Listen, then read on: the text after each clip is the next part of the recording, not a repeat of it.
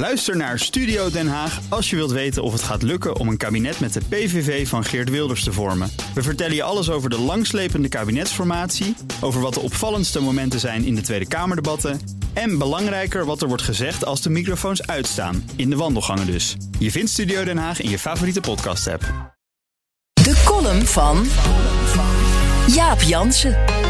Als een journalist die er met zijn werk aan bijdroeg dat de rechtsstaat beter ging functioneren, zomaar met een paar knallen in een drukke straat midden in Amsterdam wordt neergeschoten, en eerder ook al een advocaat, dan zijn we ver heen.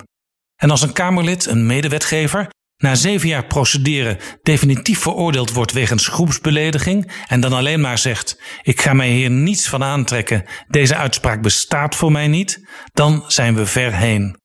Datzelfde Kamerlid pleit trouwens voor nieuwe verkiezingen omdat de uitslag hem niet bevalt. Tot zover de rechtsstaat en de democratie. Laat deze gebeurtenissen een aansporing zijn om in de kabinetsformatie blokkades te laten vallen en eindelijk echt met elkaar te praten. Want zoals oud-Partij van de Arbeid-leider Lodewijk Asscher gisteren zei in NRC, de formatie heeft iets van een schildpad die onderweg in slaap is gevallen. Gelukkig was er deze week een lichtpuntje. Het nieuwe CDA-kamerlid Dirk Boswijk kwam tot de conclusie dat inkrimping van de veestapel onvermijdelijk is.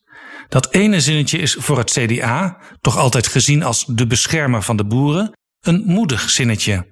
Boswijks voorganger Jacco Geurts en later lijsttrekker Wopke Hoekstra hezen de oorlogsvlag toen D66er Tjeerd de Groot een paar jaar geleden pleitte voor halvering van de veestapel.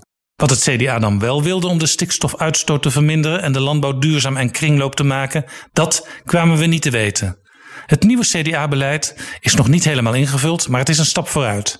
Dat er iets moet gebeuren ziet iedereen die de kop niet in het zand steekt. Het is goed dat Boswijk de koerswending mede baseert op tal van gesprekken met landbouwers. Zoals ook de Groot vaak op pad is met zijn voor veel boeren lastige verhaal. Farmers Defence Force bezoekt ook aan huis, maar dan onaangekondigd. Dreigementen in plaats van dialoog. De nieuwe CDA-koers stond overigens al in het toekomstrapport Zij aan Zij van het Wetenschappelijk Instituut van die partij.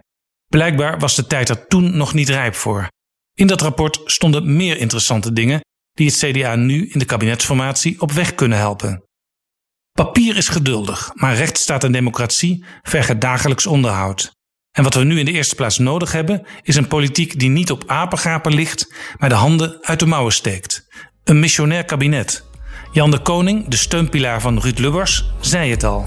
Als het niet kan zoals het moet, dan moet het maar zoals het kan.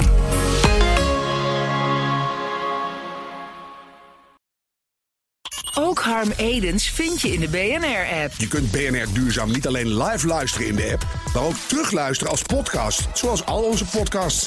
En naast dat de BNR-app Breaking News meldt, houden we je ook op de hoogte van het laatste zakelijke nieuws. Download nu de gratis BNR-app en blijf scherp.